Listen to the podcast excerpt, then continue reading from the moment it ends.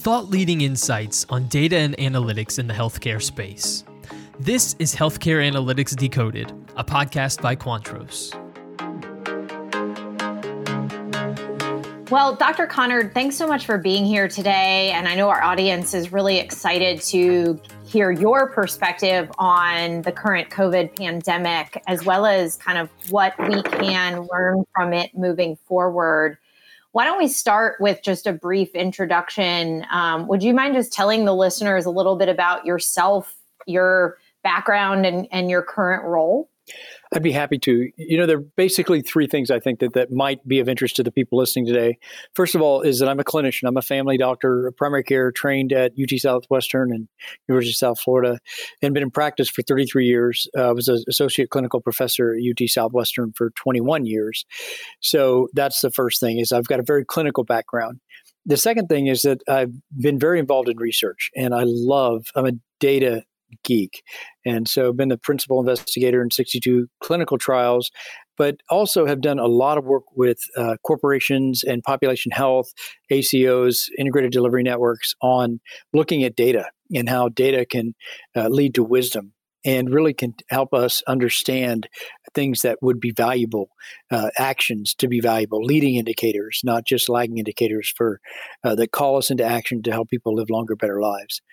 And I guess the third thing it, that might be of interest is that I work with corporations. Oh, so I still practice medicine. Let me just get that out of the way. But I work with corporations, and I have approximately um, well two brokerage firms, which one of them has a couple hundred, and one of them has over 500 significant firms, significant being 150 plus lives, and then also directly with many, many major corporations. So I'm actually taking the clinical knowledge, the population health knowledge, the data, and and using that to inform uh, plan benefit design, value based plan benefit design, and effective efficacy studies on both vendors that a company might have and say primary care, primary care utilization, those type of things. Awesome.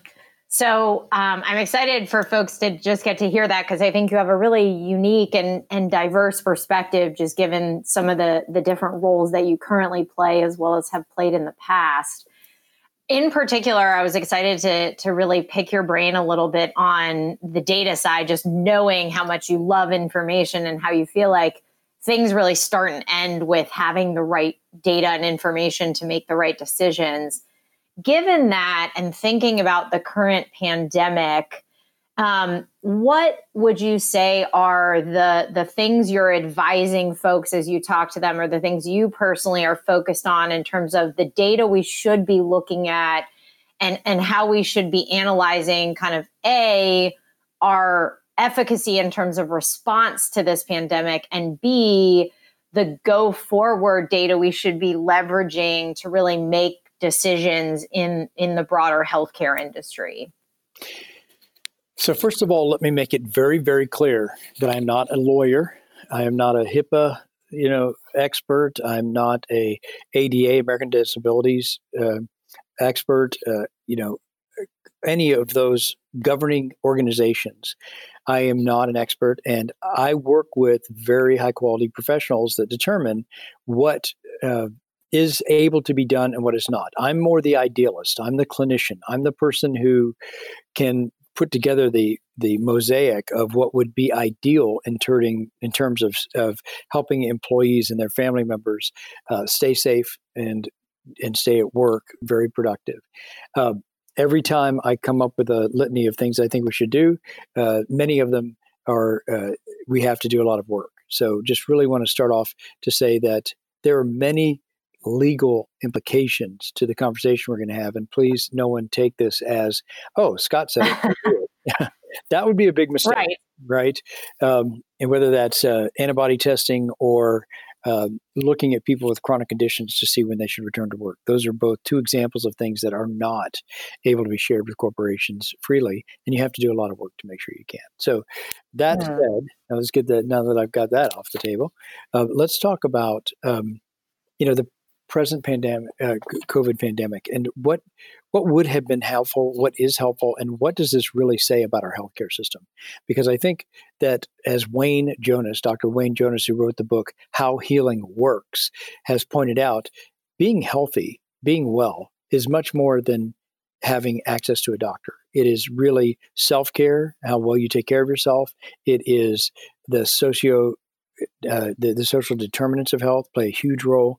And then, of course, it's the healthcare system and how you're able to interact with that, given the plan benefit design, the plan, the value base or lack of value base to what you've got. So, the beautiful thing about data um, today uh, is that you can get so many answers to so many of these issues, and you can see how people are responding to things, how they're acting, how they're behaving. Now, I'll grant you that often it's a month behind or six weeks behind. So, for the sake of our conversation today, I'm going to talk as though it was real time. And in some companies, we actually have been able to get it so that it is close to real time, uh, where, say, a TPA is able to send over data every night. But um, it, so so I'm speaking a teeny bit idealistically for the average company, but in either case, uh, there's no question that when you look at what you can derive from data, it's you can look at the high risk groups, you can look at the people who are able to safely, uh, from a demographic and medical clinical standpoint, return to work and, and who can't. You can look at who's been tested and who hasn't been tested, and you get an idea of when people uh, get symptoms, where do they go? And do they have a relationship with primary care or do they not? Are they using telemedicine more or are they not? There's just a litany of very important questions that can be answered. And from the behavior that we see in the data, and from the actions and results we see in the data, it gives us a tremendous insight into how well is that company's plan benefit design working? How well is their strategy working? If something um, like the COVID pandemic comes up, are people able to access care? Do they know what to do, or are they going the wrong place for care? So, for me, the the presence or absence of data is the the primary determinant factor in being able to see how effectively, well, and uh, and comprehensively the company's benefits are working or if they're not. And from a clinical standpoint, whether people are, are doing what they can to be well taken care of or not. And from that, of course, you end up with a whole a series of questions and actions that one can take. Hmm. Yeah, definitely. So, as you're advising folks, what types of data in the day to day do you think kind of healthcare organizations employ as well as employers should be looking at to understand what do we ramp up? What do we ramp down? What did we do well? What maybe do we need to continue to focus on? Every company has a primary care strategy. Most don't know it and most don't know what theirs is. So mm. for me the foundation becomes primary care. And are people actually uh, getting preventive services? Are they do they know their numbers? If like you know, I play a game when I look at data sometimes. If we look at a thousand company, um, a thousand employee company, and the average age is forty six years old, and uh, you know whatever 50 50 male female et cetera et cetera and you go through and you say how many colon cancers breast cancers um, not prostate so much because they're young but you know what's the likelihood we have a cervical cancer and, and atrial cancer or any of the other diseases? And you you you go looking in the data to see if you have that. What percentage of people should have hypertension diabetes high cholesterol based on demographics? And what you very quickly realize is that there's a huge underdiagnosed population there's a lot of people. In fact, one company we went through is a larger company, and you know, with the incidence of cancer being eight percent in adults and so forth, we went through and did the analysis, and there were 500 people in their company that uh, that at this moment, given their age and gender and things, very well may have cancer, and that were not diagnosed. So we started a campaign called Find the 500, and we actually um, went out and educated, raised the health literacy of the population, and found several stage one, stage two cancers, um, some very severe, like colon cancer, like endometrial cancer, like breast cancer. Others, uh, we actually, you know, randomly found some uh, non-Hodgkin's lymphoma and uh, leukemia and things. But the, the, the point is that given what we know about populations today, if you have a, a good-sized corporation, you should have a pretty good feel for what is in your data and what kind of diseases, conditions, common conditions um, are being managed or not. And then what happens, of course, is they're not. It's grossly understated. So then you say, well, I wonder who has it that we don't know about. And this is where some of the AI and machine learning stuff can be very valuable. You can go figure out who is at high likelihood of having those problems. Because as I say to my companies that I get the honor of serving continually, is the it, it, I can't tell you which of the 5% of your population is going to lead to your 50% spend or 8% is going to lead to the 80% spend. I don't know that. But what I can tell you is what are the 20% that you're in all likelihood going to have your next 5 to 8% come out of. So you don't have to aggressively put proactive uh, health literacy improving and uh, primary care, high quality primary care engaging strategies in place for everybody. But for this 20%, if you don't, you're going to be paying for it in the next three to five years. Do you think the pandemic creates more urgency for employers in particular to understand their their populations with chronic conditions, comorbid conditions and make sure those conditions are being well managed?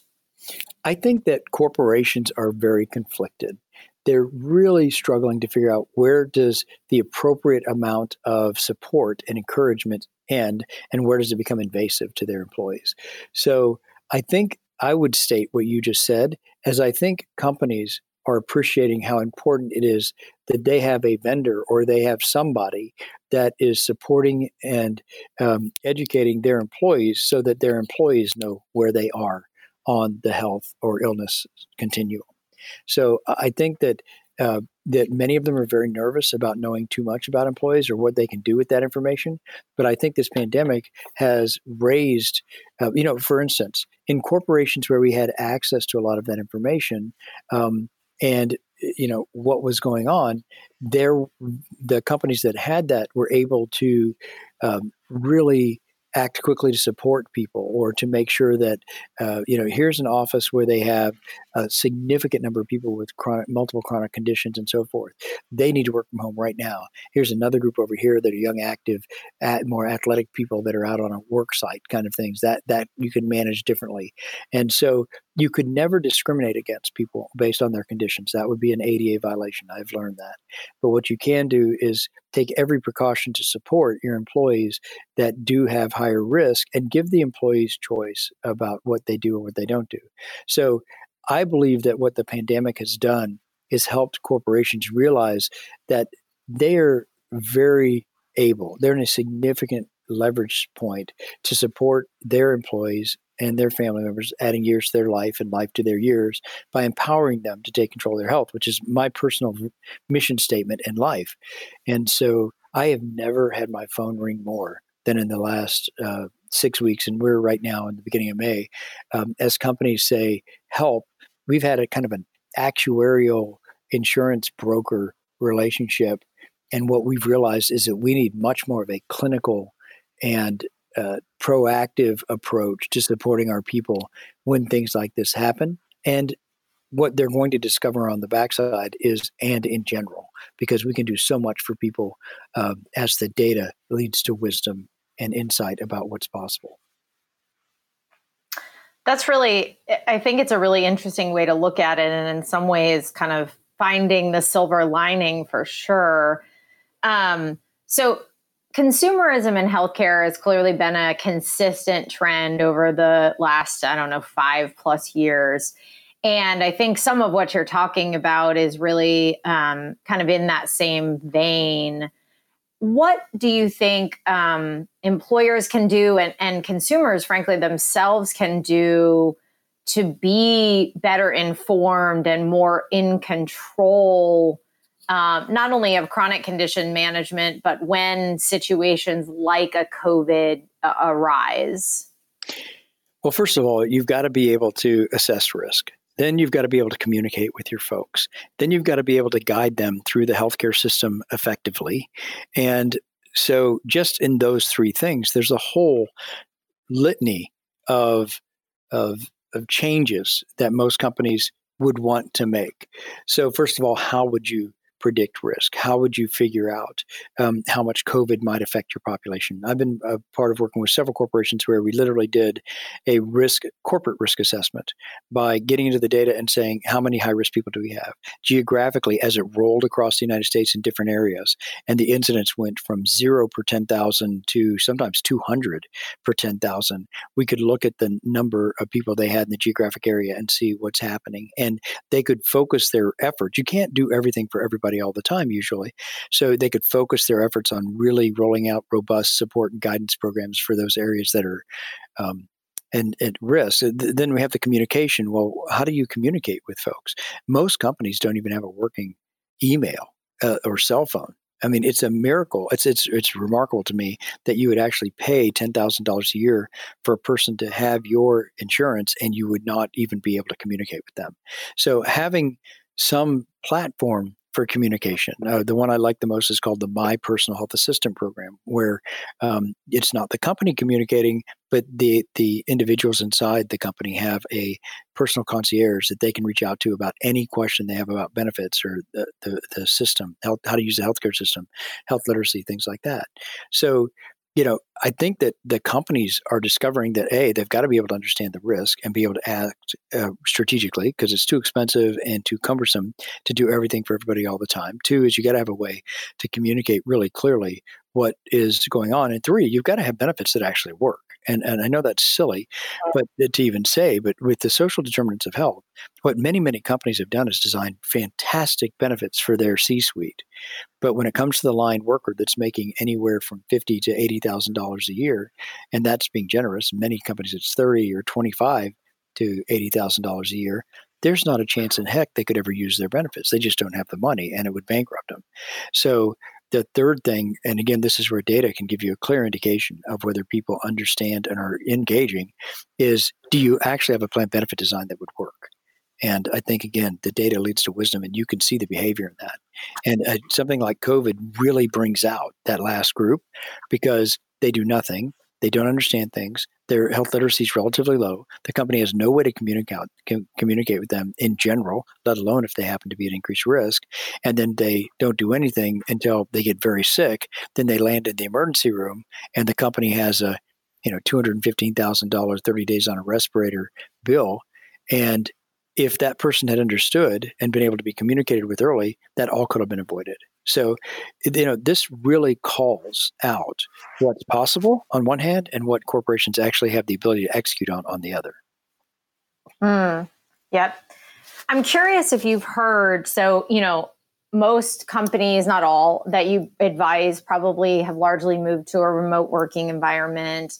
Clearly, what's going on in hospitals is that elective surgeries have been postponed or delayed.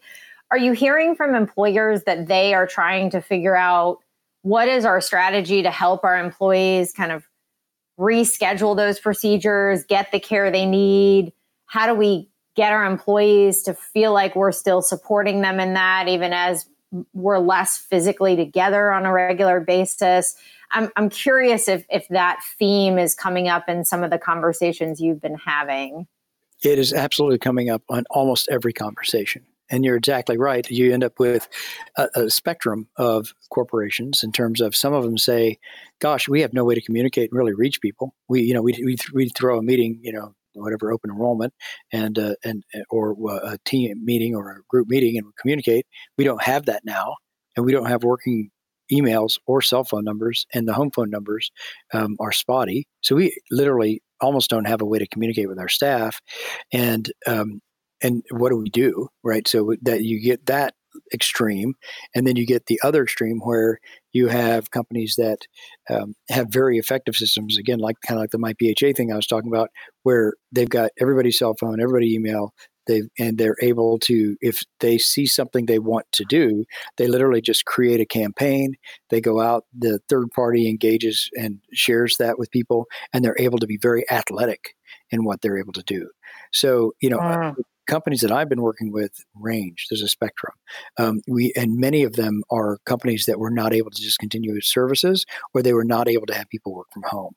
Uh, so whether it's police and fire or uh, trucking companies or food manufacturing companies, hospitals, physicians' offices, you know, in working with all of them, uh, we've had to kind of fight our way through this one step at a time. And that's both from a prevention standpoint as well as a what do we do. Um, had one of my companies that I work with yesterday call me that in one particular city in the United States, they had nine people test positive for COVID.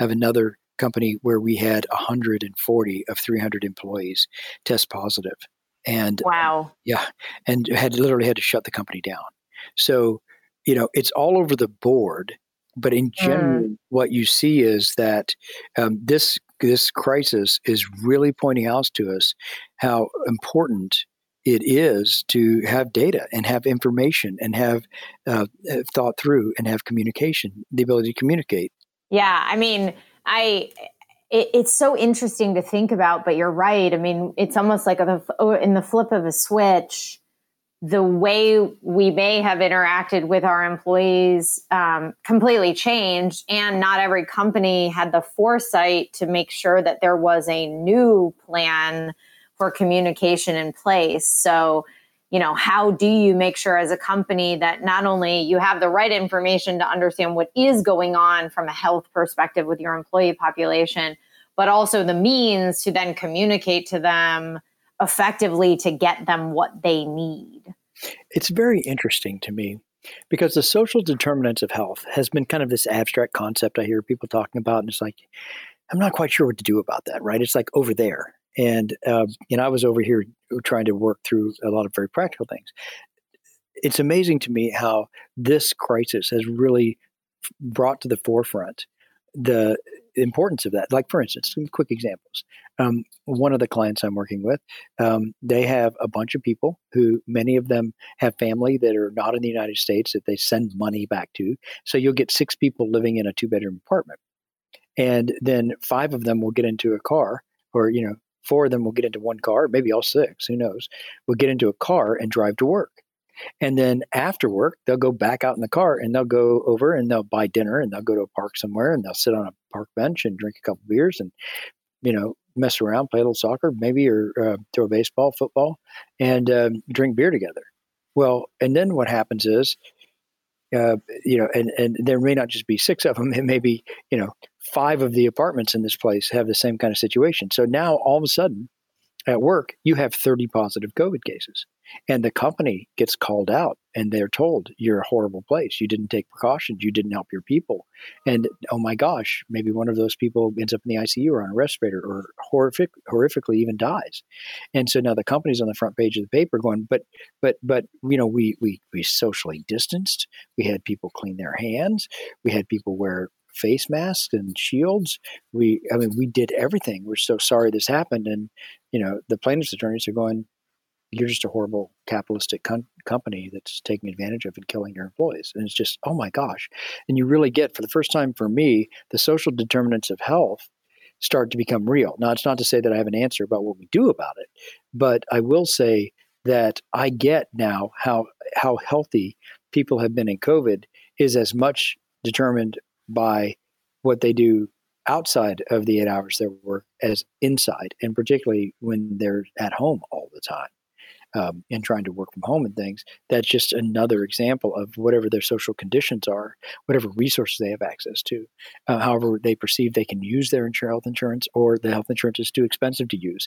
All those things just, excuse me, all of those things just become magnified. And in the data, while uh, you know a, a, zip code is not granular enough data, um, maybe a, a, zip code plus four starts to get better, um, or maybe you look at the income levels because the other thing that we've done, uh-huh. we've done data analytics is people making you know when you get from from eight dollars to eighteen dollars, there's one set of behaviors, and from twenty dollars to you know forty dollars is a second set of behaviors, and forty dollars forty one plus is a third. Now I'm not really making those are not real numbers. I'm just giving an example of as you start to look at what you're doing in your company in terms of culture and uh, health benefits and things. Um, there's a lot of wealth of data that you can look at if you're willing to be a bit innovative and really take into consideration key variables that make a difference in how well and, and how successfully people utilize their their healthcare system and their health and you know access things that improve their health yeah absolutely it is super interesting because you know those of us in the industry have been talking about equity of care and social determinants for a, a number of years now but I, I think it is it's been enlightening to see how this pandemic has really brought that dialogue into the mainstream.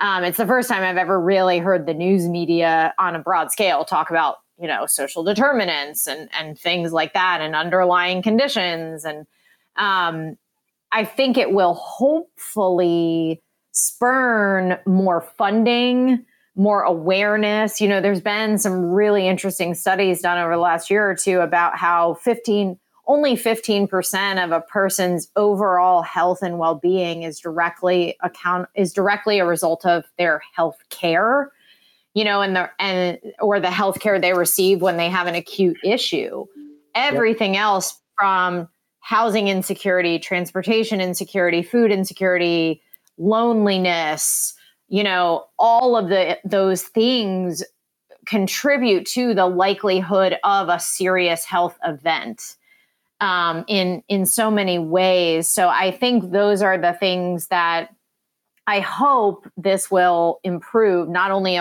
employers awareness and understanding and need to think more broadly about the health of their employee population outside of just do they have an acute issue they've been treated for right? Which we all know is kind of a very, very narrow definition of health. Um, and to start to think creatively about how they can inflect those things. Because you have seen a lot of wellness programs, which we all know generally have not taken hold within the populations that they need to. But what you haven't totally seen yet, I think, is employers recognizing things like, how do we connect our employees with food banks? How do we connect our employees with affordable housing? How do we um, maybe give our employees stipends for transportation? You know, I, I hope that we will see a broader view of employee health and employee benefit design than just do we have the right provider network when and do we have the right coverage when an employee gets sick it doesn't have to be hard. You could take people right. that make less than, you know, so take people make $50,000 or less, or take people that are single parents that make less than 40,000 or less, or just pick it, you know, pick your metric, go to your uh-huh. database and then uh-huh. ask the uh-huh. question, um, how, what's the likelihood that they have $1,000 in cash or $1,500 in cash that they could spend on eh, common healthcare needs? I mean, and the, the answer to the question is probably zero, but let's say it's 5%, 10%. And then look at your health benefit design and say, eh, for the average person that has to go to a doctor twice in a year and you know maybe has to have uh, one uh, intervention like one whether it's a gallbladder uh-huh. or you know it, that would cost $2000 um, and if that happens to to 12% of your population what would the effect be on these people. And within about a New York minute, you realize our plan benefits are terrible. It, it, doesn't. You don't have to make this hard. You could just, you know, just start with that population and ask the question: How do you how do you develop plan benefit design to support them that is affordable and reasonable. And that's what where i'm at in my life right now is you know you've got chronic diseases. You've got people with multiple chronic diseases on multiple medications with multiple doctors. Um, and it's becoming increasingly common as, as, you get people into their 40s and 50s and 60s it just is the rule not the exception. Okay. So how do we find high quality primary care? You asked me what i see key metrics people need to look at. Are people getting high quality primary care? How do you tell that? Well, there, I have 21 variables I look at, but amongst them are um, the uh, prevalence and incidence, uh, uh, prevalence just as we look over a period of time of emergency room visits, of specialist visits, of hospitalizations, of inappropriate use of emergency room, of inappropriate. No, I say inappropriate. That's that's a too strong a word. It's more, um, uh, you know, examples of emergency rooms and hospitals that probably could have been handled outside of the emergency room and hospital. There's a term for that that I'm not thinking of right now, but you you understand what I'm saying. Um, you look at those things. You look at the preventive testing people are getting. You look at whether people with five medications and three chronic diseases are seeing the primary care doctor at least twice, if not three or more times per year. Just really simple metrics. And what you get really quickly is that there are people who are getting fantastic care in the United States and many who are getting no care or suboptimal care. And then you ask the quick question well, you know, when the people are getting suboptimal care end up in the emergency room, getting hospitalized or having to have a procedure or going to an unscrupulous specialist who's going to do something that didn't need to be done, what does that cost me? And how much would it cost for me to actually take that 20% of my population that I'm talking about right now and get them high quality primary care? And all of a sudden, through the data, you discover that uh, an on-site near-site clinic or a advanced slash direct primary care contract where you're handing these people off to a, a, a primary care doctor and, and, having them be responsible for getting them appropriate care becomes very inexpensive and the way you're doing things um, is ridiculously expensive. So again, the data points to what's happening to people. And through that, very quickly, you can appreciate the opportunities that there are to get people into a far higher quality operating system. So, really good nuggets in here. I, I I'm sure people are going to find this amazingly insightful. Clearly, though, it isn't a one size fits all approach. So, what are the couple of things you would recommend that every employer, maybe every consumer, kind of think about as we move forward? So, if you were advising an employer and you said, these are the three things you need to go figure out first, or these are the three things you need to go put into place, what would those things be? Again, let me start by saying I'm not an attorney and I am not qualified to give any uh, advice for what companies should actually do from a uh, litigation standpoint or, or, a EEOC slash ADA slash HIPAA, all that crap. So I'm going to take that off the table and I'm going to say, in my mind, there are four there are four buckets that I put the people inside the corporations with whom I get the opportunity to work. One is low risk people who don't have any high risk people in their environment. They don't have a husband with type 1 diabetes or a wife with rheumatoid arthritis or a child with cancer uh, or on immunosuppressive medications uh, or chemotherapy, might be another better way to say that. So you've got low risk, no risk or low risk population they're around. You have low risk people who have high risk people that they're around. Could be they have a parent that lives with them or one of the people that I just spoke about in those examples. So low risk people with high risk people in their environment.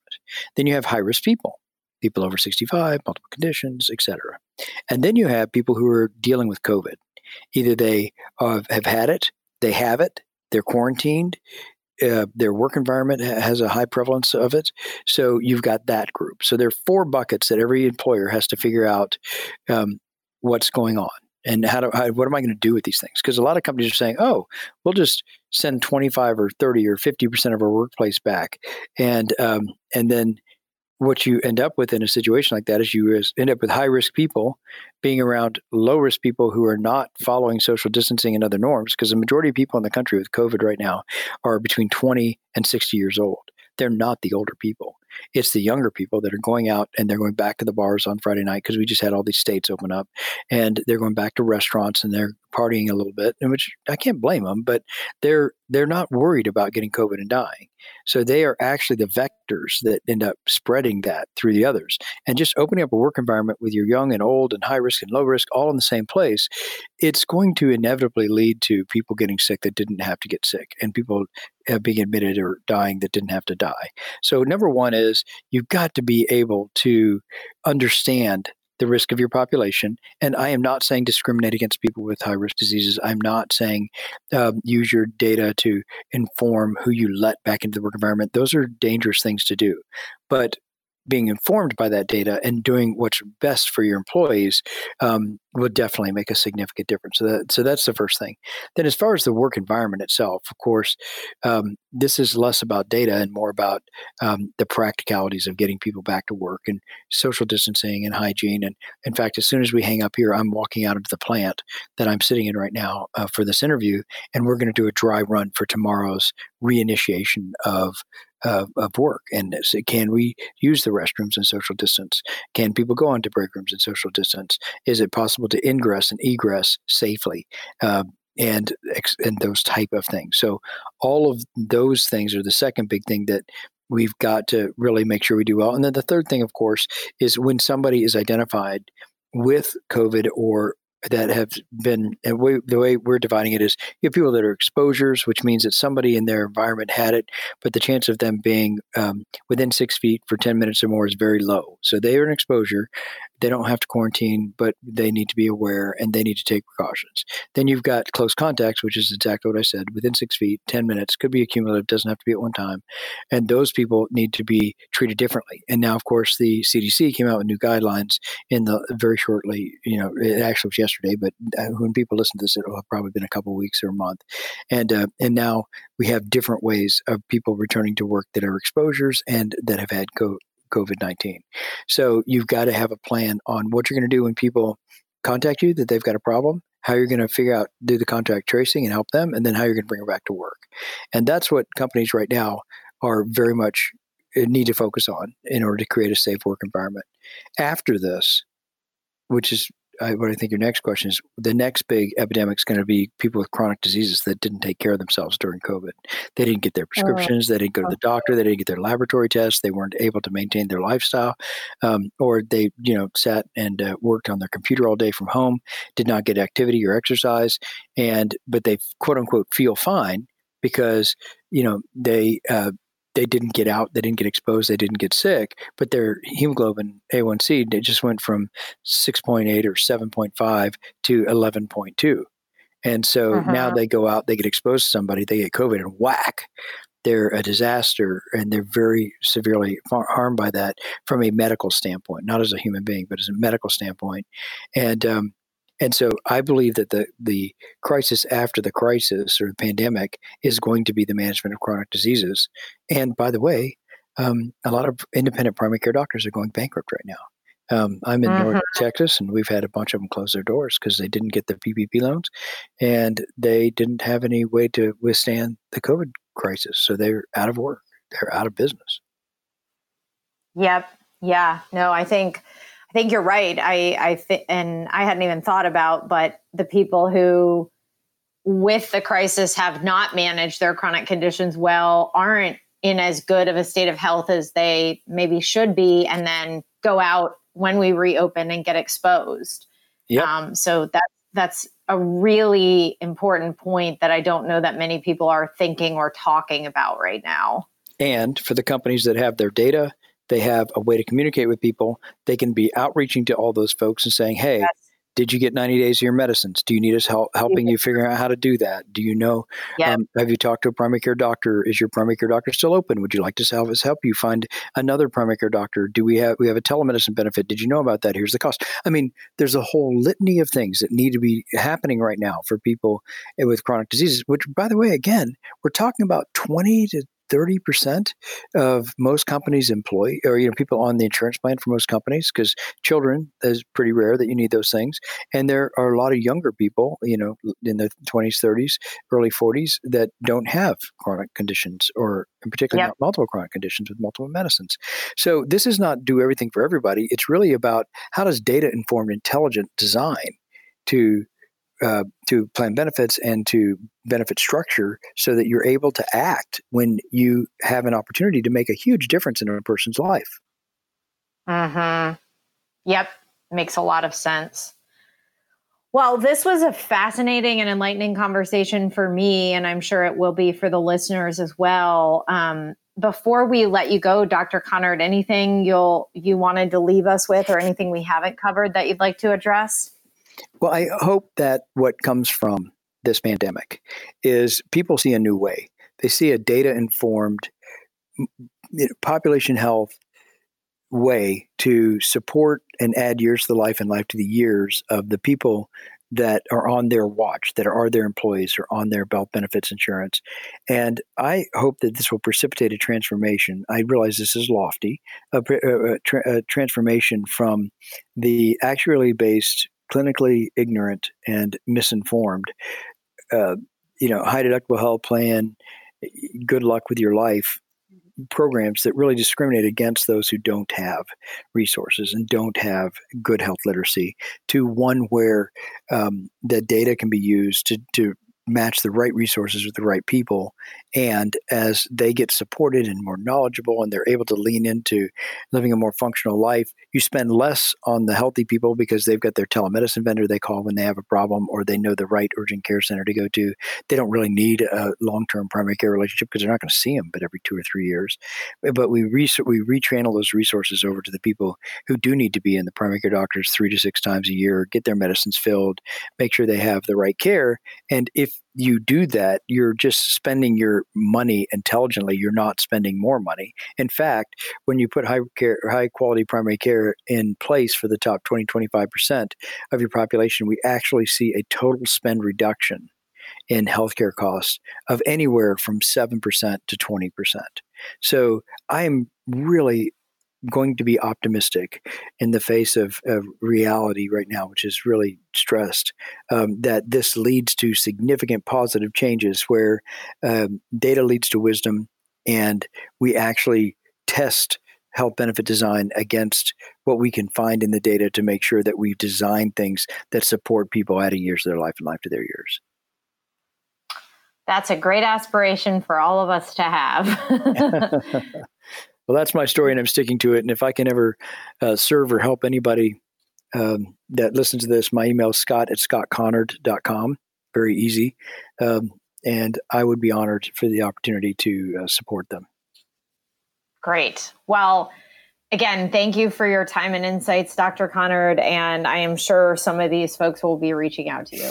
Well, thank you. And thank you for all that your company does in helping us utilize and work with data more and more effectively.